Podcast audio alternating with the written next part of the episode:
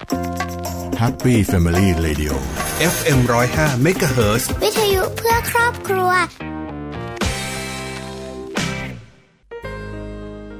เป็นมิตรเปี่ยมน้ำใจ โปร่งใส ประหยัดพลังงาน บริการประทับใจ รับใช้ประชา ใช้พลังงานอย่างรู้ค่า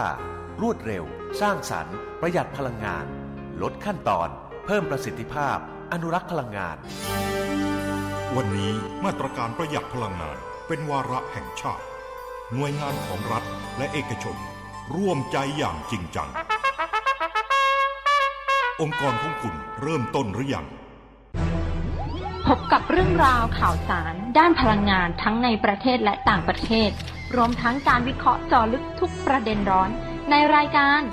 Energy Time กับดลฤดีชัยสมบัติ กัญญาเลขาวัฒนะ และพิสิทธิ์ช้างไพงาม สนับสนุนโดย บริษัท PTT Global Chemical จำกัดมหาชน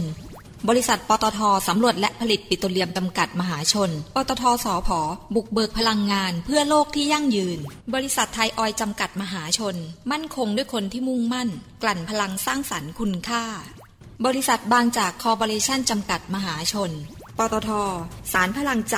We Fight Together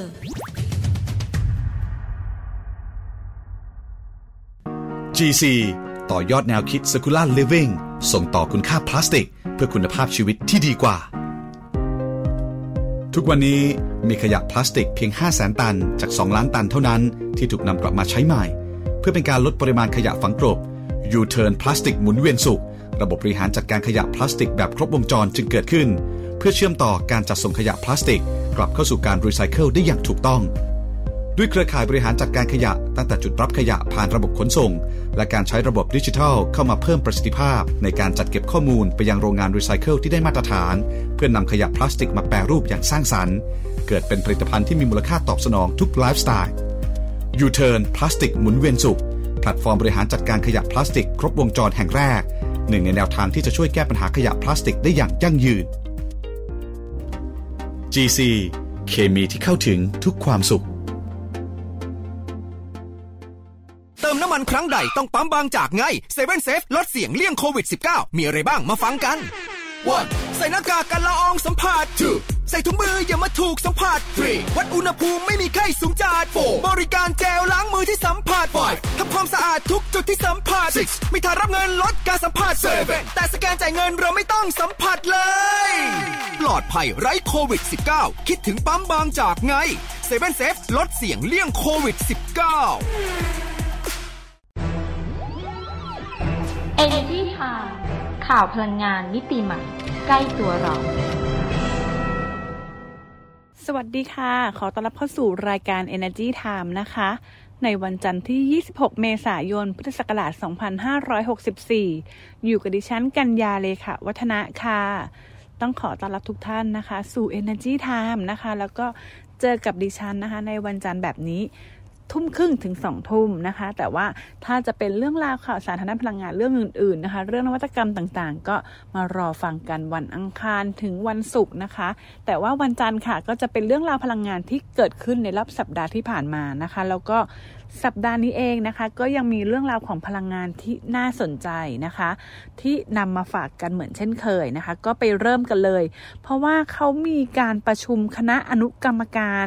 ประเมินผลกระทบด้านน้ำมันเชื้อเพลิง และก๊าซเรือนกระจก จากการส่งเสริมยานยนต์ไฟฟ้า และคณะอนุกรรมการพัฒนาระบบโครงสร้างพื้นฐาน และแบตเตอรี่นะคะ เพื่อรองรับยานยนต์ไฟฟ้าเป็นครั้งแรกนะคะ ก็มีการประชุมกันไปแล้วนะคะ โดยคุณกุลิศ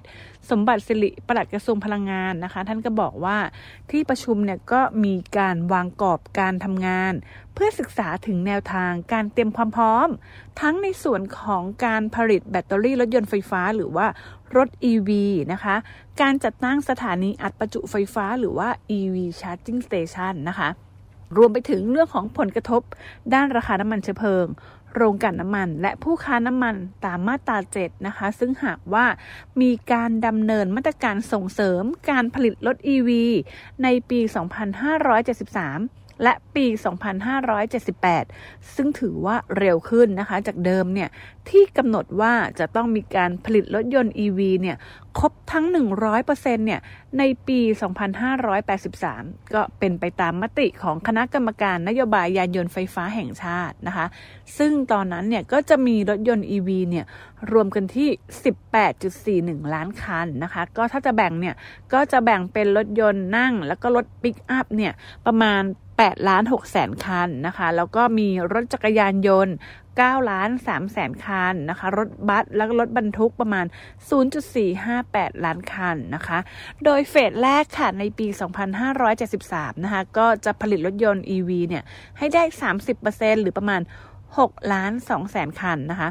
เป็นรถยนต์นั่งแล้วก็รถปิกอัพเนี่ย2ล้าน9แสนคัน รถจักรยานยนต์3ล้าน1แสนคันนะคะ รถบัสแล้วก็รถบรรทุกเนี่ยประมาณ 1แสนคันนะคะ หลังจากที่ได้ข้อสรุปแล้ว ก็จะมีการนำเสนอต่อที่ประชุมคณะกรรมการ EV ในวันที่ 13 พฤษภาคมนี้นะคะ ซึ่งในปีที่ผ่านมาประเทศไทยเราเนี่ย มีรถยนต์ไฮบริดนะคะแล้วก็รถปลั๊กอินไฮบริด ประมาณ 186,000 คัน ก็ถ้าจะแบ่งเป็นรถยนต์เนี่ยก็ 179,000 คันนะคะแล้วก็รถจักรยานยนต์ประมาณ 7,000 คัน รถโดยสาร 1 คัน แล้วก็รถบรรทุก 1 คันนะคะก็ทำให้ประเทศไทยเราเนี่ยก็เป็นอีกหนึ่งประเทศที่เร่งดำเนินการปรับเปลี่ยนรถจากที่ใช้น้ำมันนะคะ ใช้เครื่องยนต์สันดาปเนี่ยหันมาใช้รถยนต์ EV กันมากขึ้นนะคะ ก็ต้องรอดูว่ามาตรการในการส่งเสริมเนี่ยจะจูงใจให้คนเนี่ยหันไปเปลี่ยนหรือเปล่า เพราะว่าอย่าลืมนะคะ การเปลี่ยนรถคันหนึ่งเนี่ยก็มูลค่ามหาศาลทีเดียวเนาะเพราะว่าราคารถเนี่ยก็หลายแสนบาท อาจจะไปถึงหลักล้านหรือว่าหลักแสนก็ได้นะคะ แล้วก็ยังมีเรื่องของมาตรการภาษีที่ก็ต้องมาดูกันนะคะ เรื่องของค่าไฟฟ้าว่าค่าชาร์จเนี่ยเป็นเท่าไหร่แล้วก็ที่สำคัญเลยเนี่ย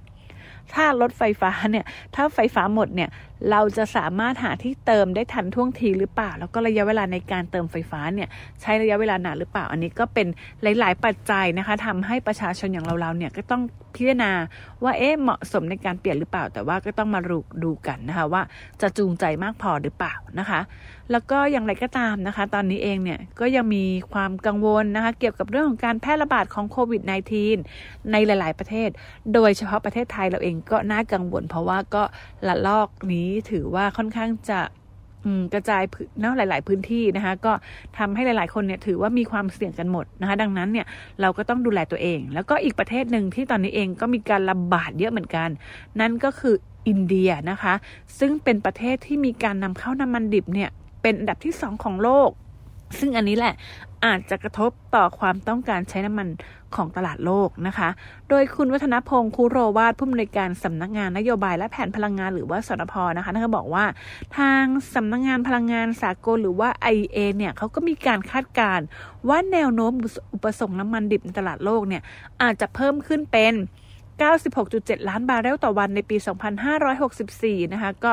สอดคล้องกับกลุ่มโอเปก ที่คาดว่าการผลิตน้ำมันนะคะ อุปสงค์เนี่ยนะคะ ในตลาดโลกปีนี้จะเพิ่มขึ้น6 ล้านบาร์เรลต่อวันนะคะ แต่ว่าอย่างไรก็ตามตลาดเองเนี่ยก็ยังคงต้องจับตาดูในเรื่องของการเจรจา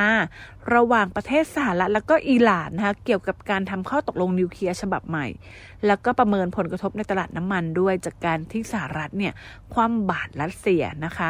โดยช่วงสัปดาห์ที่ผ่านมาราคาน้ำมันดิบดูไบนะคะแล้วก็เวสต์เท็กซัสเนี่ยก็มีการปรับเพิ่มขึ้นนะคะเล็กน้อยนะคะ โดยน้ำมันดิบดูไบเนี่ยเฉลี่ยที่ประมาณ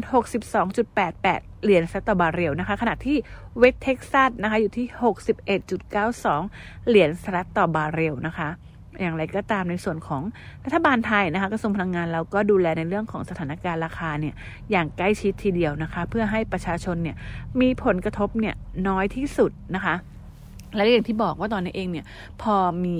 การระบาดของโควิด -19 นะคะก็ทำให้หลาย ๆ คนเนี่ยก็ต้องดูแลตัวเองนะคะหยุดอยู่บ้านหยุดเชื้อนะคะ หลาย ๆ ที่ก็มีการขอความร่วมมือในการล็อกดาวน์ให้หยุดอยู่ตัวเองหรือว่าทำงานที่บ้านนะคะ ลดการออกจากบ้านเท่าที่จำเป็นจริง ๆ นะคะ ในขณะที่หลาย ๆ หน่วยงานเองเนี่ยเขาก็พยายามช่วยร่วมด้วยช่วยกันเหมือนกันนะคะ ซึ่งมีอีกหนึ่งหน่วยงานที่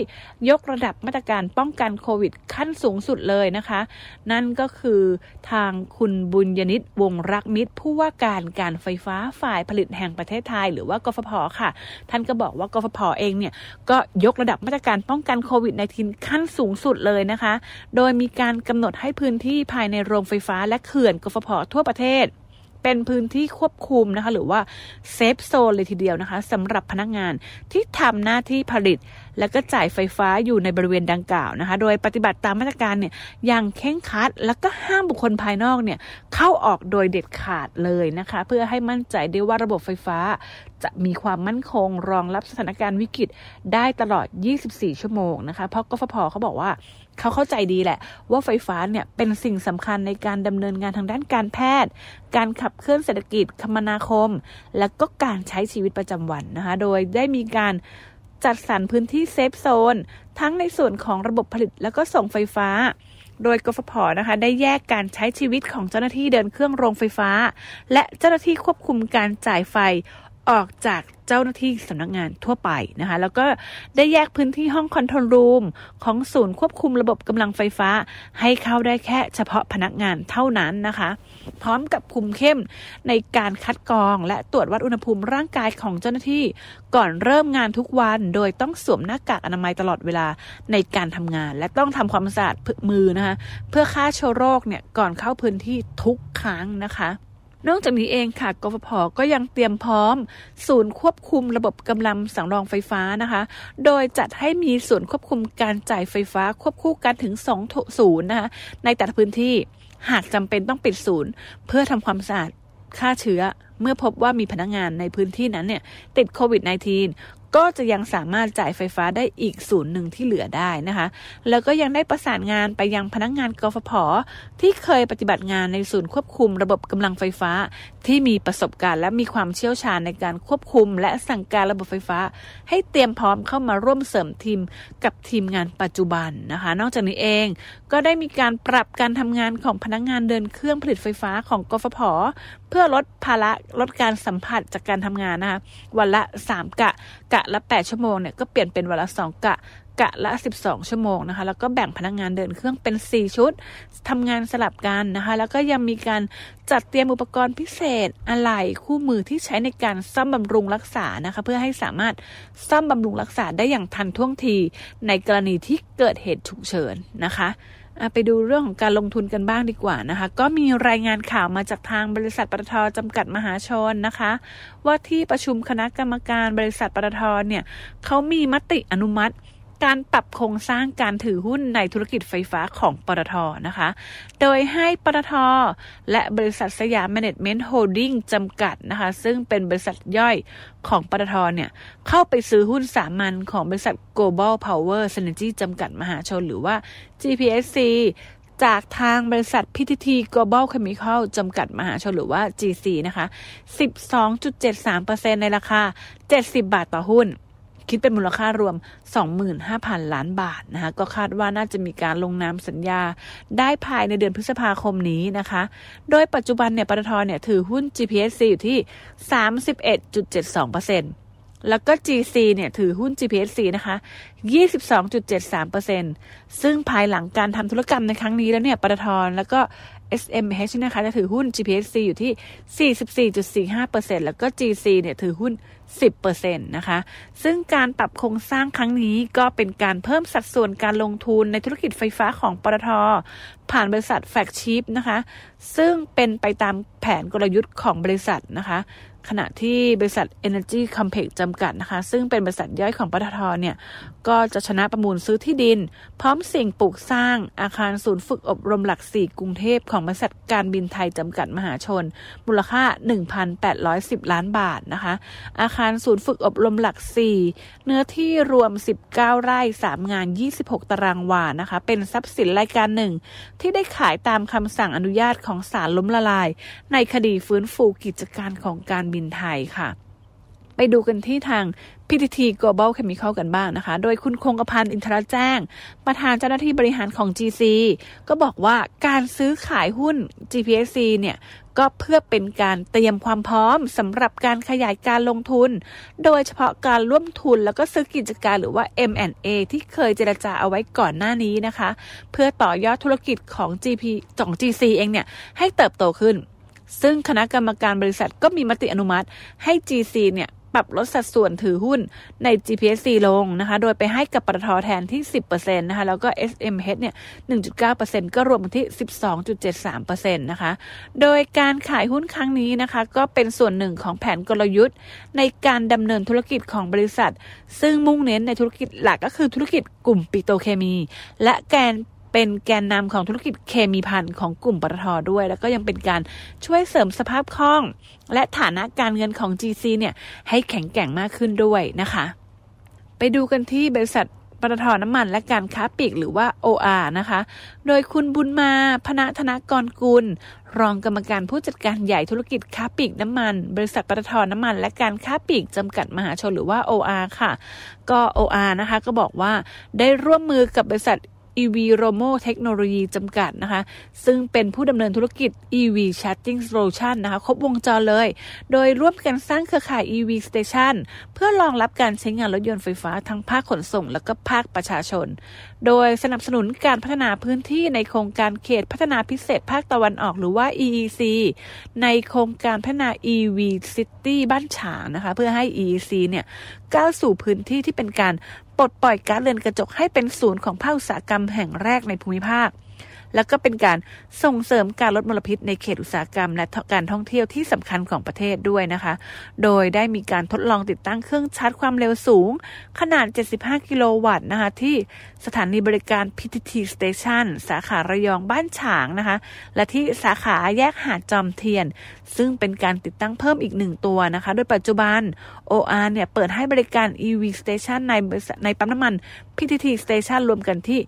30 แห่งแล้วนะคะ ทั่วประเทศนะคะ ไปดูกันที่บริษัทอีกบริษัทหนึ่ง เขาก็เปิดตัว EV Solution Platform เหมือนกันนะคะ นั่นก็คือบริษัท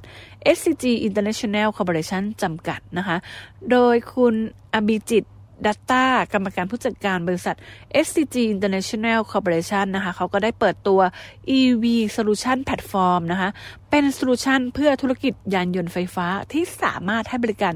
แบบครบวงจรเช่นกันนะคะ โดยมีการพัฒนาแพลตฟอร์มที่เป็น ecosystem ของยานยนต์ไฟฟ้าแบบครบวงจรนะคะ ด้วยแนวคิด Smart Clean Mobility นะคะ ซึ่งถือว่าเป็นการรุกธุรกิจยานยนต์ไฟฟ้า แบบบูรณาการทางด้านต่างๆ เลยนะ เพื่อเป็นการรองรับการใช้งานยานยนต์ไฟฟ้าในประเทศไทยนะคะเขาก็มีความร่วมมือกับพันธมิตรที่มีความเชี่ยวชาญในด้านต่างๆ ทั้งผู้ผลิตยานยนต์ไฟฟ้า ที่เน้นคุณภาพและความปลอดภัยของแบตเตอรี่นะคะ มีการบริการจัดหาอุปกรณ์ชาร์จเจอร์ ระบบกักเก็บพลังงานและก็เทคโนโลยีใหม่ๆ เพื่อรองรับการใช้งานร่วมกับกลุ่มพลังงานทางเลือกอย่างเช่นโซลารูฟ และก็สรรหาเทคโนโลยี ในการนำแบตเตอรี่ที่ครบอายุการใช้งานมาแปลสภาพ ให้เป็นระบบกักเก็บพลังงานนะคะ แล้วก็ยังมีการจัดเตรียมศูนย์กระจายชิ้นส่วนอะไหล่ของยานยนต์ไฟฟ้า มีการประกอบรถยนต์นะคะ โดยนำเข้าชิ้นส่วนจากต่างประเทศนะคะ มีการซ่อมบำรุง รูปแบบศูนย์บริการและทีมบริการเคลื่อนที่ มีการพัฒนา Internet of Virtual นะคะในรถยนต์ไฟฟ้า เพื่อการบำรุงรักษายานยนต์ไฟฟ้า มีการติดตามสถานะการทำงานของยานยนต์ไฟฟ้า แบบเรียลไทม์ด้วยนะคะ แล้วก็จะมีการสร้างสถานีอัดประจุไฟฟ้า และมีการนำเสนอรูปแบบทางการเงิน ทั้งรูปแบบสัญญาเช่าซื้อแล้วก็อื่นๆด้วยนะคะ โดยปัจจุบัน SCG International นะคะก็มีบริการจัดหายานยนต์พลังงานไฟฟ้าสำหรับลูกค้าธุรกิจและองค์กร อย่างเช่นรถยก นะคะรถบรรทุก รถบัส รถตู้ขนาดเล็ก และรถยนต์นั่งส่วนบุคคลด้วยนะคะไปดูกันที่ธุรกิจไฟฟ้าของบริษัท ผลิตไฟฟ้าจำกัดมหาชนหรือว่าเอ็กโกกรุ๊ปกันบ้างนะคะ โดยคุณกุลิศสมบัติศิริอันนี้ในฐานะประธานกรรมการของเอ็กโกกรุ๊ปนะคะท่านก็บอกว่าเอ็กโกกรุ๊ปเองเนี่ยได้มีการวางกลยุทธ์เพื่อขับเคลื่อนธุรกิจ รับเทรนด์พลังงานในอนาคตที่มุ่งสู่พลังงานสะอาดด้วยนะ โดยตอนนี้นะคะก็อยู่ระหว่างการศึกษาการลงทุนแผนธุรกิจใหม่ ผ่านการจัดตั้งบริษัทร่วมทุนที่กฟผถือหุ้นอยู่ 40%นะคะ มีบริษัทราชกรุ๊ปจำกัดมหาชน แล้วก็เอ็กโกกรุ๊ปเนี่ยอีกแห่งละ 30%นะคะ เพื่อร่วมกันพัฒนาต่อยอดผลงานวิจัย และพัฒนานวัตกรรมของกลุ่มกฟผสู่เชิงพาณิชย์ แล้วก็ลงทุนในธุรกิจพลังงานเพื่ออนาคต อย่างเช่น smart grid นวัตกรรมที่รองรับยานยนต์ไฟฟ้านะคะ อย่างเช่น การพัฒนาระบบกักเก็บพลังงานและก็แบตเตอรี่การพัฒนาสถานีไฟฟ้าและระบบส่งนะคะ เพื่อรองรับการเข้ามาของพลังงานทดแทนในระบบไฟฟ้าที่เพิ่มขึ้นนะคะ โดยในปี 2578 เนี่ยรถยนต์เครื่องยนต์ที่ใช้สัญญาบ จะต้องเปลี่ยนเป็นรถ EV 100%นะคะอย่างที่บอกเมื่อสักครู่นี้ ส่งผลให้แบตเตอรี่เนี่ย เป็นส่วนประกอบที่สำคัญในการขับเคลื่อนรถยนต์ EV ให้มีความต้องการมากขึ้นนะคะแล้วก็ปัจจุบันแบตเตอรี่ลิเธียมไอออนเนี่ยก็มีแนวโน้มราคาถูกลง และความต้องการใช้ก็จะมากขึ้นตามรถยนต์ EV ซึ่ง EGCO Group เนี่ยเขาก็มองว่าเป็นโอกาสของ EGCO Group นะคะแล้วก็บริษัทร่วมทุนที่กำลังจะศึกษาโอกาสในเรื่องนี้ ซึ่ง EGCO Group เนี่ย จะร่วมลงทุนด้วยแน่นอน ซึ่งตอนนี้ก็อยู่ระหว่างการหาพันธมิตรที่จะเข้ามาร่วมลงทุนนะคะ รวมไปถึงเรื่องของ smart grid และ smart meter โดยจะเห็นการร่วมลงทุนเนี่ย การลงทุนได้ประมาณ ปีนี้นะคะแล้วก็ยังมองหาโอกาสเข้าร่วมลงทุนในโครงการใหม่ๆ อย่างเช่นโซลาร์ฟาร์ม พลังงานลม ซึ่งตอนนี้เขาก็ได้ไปลงทุนในไต้หวันแล้วนะคะ ส่วนในประเทศไทยเนี่ยถ้ามีการเปิดโอกาสลงทุนเนี่ยเอ็กโกกูบอกก็พร้อมที่จะเข้าไปร่วมลงทุนเลยนะคะ แล้วก็สำหรับโครงการโรงไฟฟ้าชุมชนเอ็กโกเนี่ยก็เข้าไปศึกษาโอกาสการลงทุนเหมือนกันนะคะรวมไปถึงจะมีเทคโนโลยี bio-hydrogenated diesel นะคะ ซึ่งกำลังเป็นที่น่าสนใจหรือว่า BHD นั่นเองนะคะ เป็นการนำเอาน้ำมันจากไบโอดีเซล มาผสมไฮโดรเจน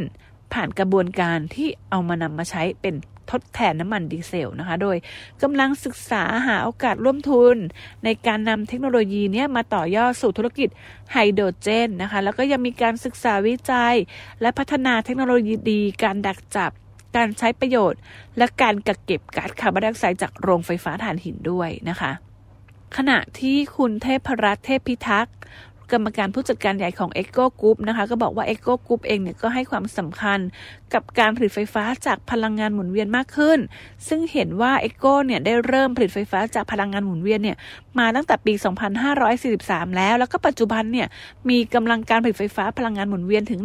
1,360 เมกะวัตต์นะคะแล้วก็ยังคงเดินหน้าตามเป้าหมายที่จะเพิ่มสัดส่วนการผลิตไฟฟ้าหมุนเวียน ไม่น้อยกว่า 25%ของกำลังการผลิตไฟฟ้ารวมอยู่ที่ภายในปี 2573 นะคะ ส่วนเรื่องของการลงทุนไฮโดรเจน ก็มีการลงทุนผ่านโครงการโรงไฟฟ้าเซลล์เชื้อเพลิงกังดงที่เกาหลีใต้ เป็นการดึงไฮโดรเจนออกจากก๊าซธรรมชาตินะคะ โดยโรงไฟฟ้ากังดงเนี่ยเอ็กโกกรุ๊ปเนี่ยก็ถือหุ้น 49%กำลังการผลิตติดตั้ง 19.8 เมกะวัตต์นะคะ ส่วนเรื่องของโรงไฟฟ้าถ่านหินเอ็กโกกรุ๊ปเองก็มองว่าบางประเทศเนี่ยยังคงให้ความสำคัญกับการใช้ถ่านหินเป็นเชื้อเพลิง ในการผลิตไฟฟ้า ก็โรงไฟฟ้าถ่านหินเนี่ยก็ยังมีโอกาสอยู่ โดยจะเห็นได้จากโรงไฟฟ้าถ่านหินเนี่ยยังเข้าไปบรรจุอยู่ในแผนพัฒนากำลังการผลิตไฟฟ้าของบางประเทศนะคะ เพราะว่าถ่านหินเป็นเชื้อเพลิงที่มีต้นทุนการผลิตไฟฟ้าต่ำสุดเมื่อเทียบกับเชื้อเพลิงชนิดอื่น ๆ นะคะ แล้วก็ในปีนี้เองค่ะเอ็กโกนะคะเขาก็ตั้งเป้าว่าจะมีกำไรเติบโต อย่างต่อเนื่องถึงแม้ว่าในปี 2563 เนี่ยกำไรสุทธิเนี่ยจะลดลงประมาณเล็กน้อยนะคะจากผลกระทบจากโควิด -19 นะคะไปดูกันที่อีกบริษัทหนึ่งนะคะ บริษัทราชกรุ๊ปจำกัดมหาชนที่พูดถึงเมื่อสักครู่นี้นะคะ โดยคุณกิจจาศรีพัฑฒางกุระ กรรมการผู้จัดการใหญ่บริษัทราชกรุ๊ปจำกัดมหาชนหรือว่าราชนั่นเองนะคะ โดยปัจจุบันนะคะ ราชเนี่ยมีโรงไฟฟ้าพลังงานความร้อนราชบุรี 2 หน่วยนะคะกำลังการผลิตติดตั้ง 140 1,470 เมกะวัตต์นะคะก็ถูกสั่งเป็นกำลังการผลิตสำรอง จึงต้องหยุดเดินเครื่องจนกว่าจะมีคำสั่งให้ผลิตไฟฟ้าใหม่ แต่ว่าโรงไฟฟ้าเนี่ยยังต้องการไฟฟ้าให้กับระบบต่างๆ ของโรงไฟฟ้า รวมไปทั้งอาคารปฏิบัติงาน จึงต้องมีการใช้ไฟฟ้าจากระบบของกฟผส่งผลให้มีต้นทุนเพิ่มขึ้นนะคะ ดังนั้นเนี่ยก็เลยได้ก่อสร้างโครงการพลังงานแสงอาทิตย์ เพื่อผลิตไฟฟ้าใช้ในโรงงานนะคะ ในบริเวณอ่างเก็บน้ำดิบที่ใช้สำหรับการผลิตไฟฟ้าของโรงไฟฟ้าพลังงานความร้อน และโรงไฟฟ้าพลังงานความร้อนร่วมนะคะ ใช้เงินลงทุนประมาณ 78 ล้านบาท กำลังการผลิตอยู่ที่ 2.13 เมกะวัตต์นะคะก็มีการติดตั้งแผงโซลาร์เซลล์เนี่ยขนาด 330 เมกะวัตต์จำนวน 6,480 แผงค่ะ อันนี้ก็สามารถช่วยลดพลังค่าไฟฟ้าได้ถึงปีละ 9.96 ล้านบาทนะคะ ที่อัตราค่าไฟฟ้าประมาณ 3 บาทต่อกิโลวัตต์ชั่วโมงนะคะอะก็ร่วมด้วยช่วยกันคือ ก็สามารถทำอะไรลงทุนเพื่อติดตั้งใช้ไฟฟ้า ในของตัวเองได้ก็เป็นการลงทุนตรงนั้นไปนะคะ ก็จะได้ลดต้นทุนการผลิตของทางรัฐกรุ๊ปด้วยนะคะ อันนั้นก็เป็นเรื่องราวพลังงานที่เกิดขึ้นในรอบสัปดาห์ที่ผ่านมาค่ะ จริง ๆ ข่าวยังไม่หมดนะคะ แต่ว่าเวลาหมดลงแล้วนะคะ พบกันได้ใหม่กับ Energy Time ในวันจันทร์ถึงวันศุกร์ทุ่มครึ่งถึงสองทุ่มแบบนี้ค่ะ วันนี้ต้องลากันไปก่อนแล้วนะคะ สวัสดีค่ะ Energy Time ข่าวพลังงานมิติใหม่ ใกล้ตัวเรา ไม่มีวิกฤตไหนที่คนไทยเอาชนะไม่ได้ เพราะคนไทยสร้างสรรค์ คนไทยช่วยเหลือกัน และไม่ว่าจะเกิดอะไร เราก็ยังยิ้มสู้ เพราะความใจสู้ของคนไทย เป็นกำลังใจให้กลุ่มปตท มุ่งมั่น คิดเพื่ออนาคต และทำสิ่งที่ดีที่สุดเพื่อคนไทย ปตท สารพลังใจ We Fight Together ถ้าไม่เริ่มต้นค้นหาในวันนั้น คงไม่มีการค้นพบในวันนี้ พบแหล่งพลังงานเพื่อคนไทย ขับเคลื่อนเศรษฐกิจและทุกชีวิตให้เติบโต จะไปสุดขอบฟ้าด้วยพลังรวมใจคียงคู่ไปถึงดวงดาวที่ฝันใฝ่เติบโตไปพร้อมกันก้าวไปกับทุกคน บริษัทปตทสำรวจและผลิตปิโตรเลียมจำกัดมหาชน พลังความร่วมมือเพื่อพลังงานที่ยั่งยืน ติดตามรับฟังรายการ Energy Time ได้ทาง สวท FM 105 MHz ทุกวันจันทร์ถึงศุกร์เวลา 19นาฬิกา30 นาทีถึง 20นาฬิกา และสามารถรับฟังรายการย้อนหลัง พร้อมติดตามข่าวสารพลังงานมิติใหม่ใกล้ตัวเรา ได้ทางเว็บไซต์ www.energytimeonline.com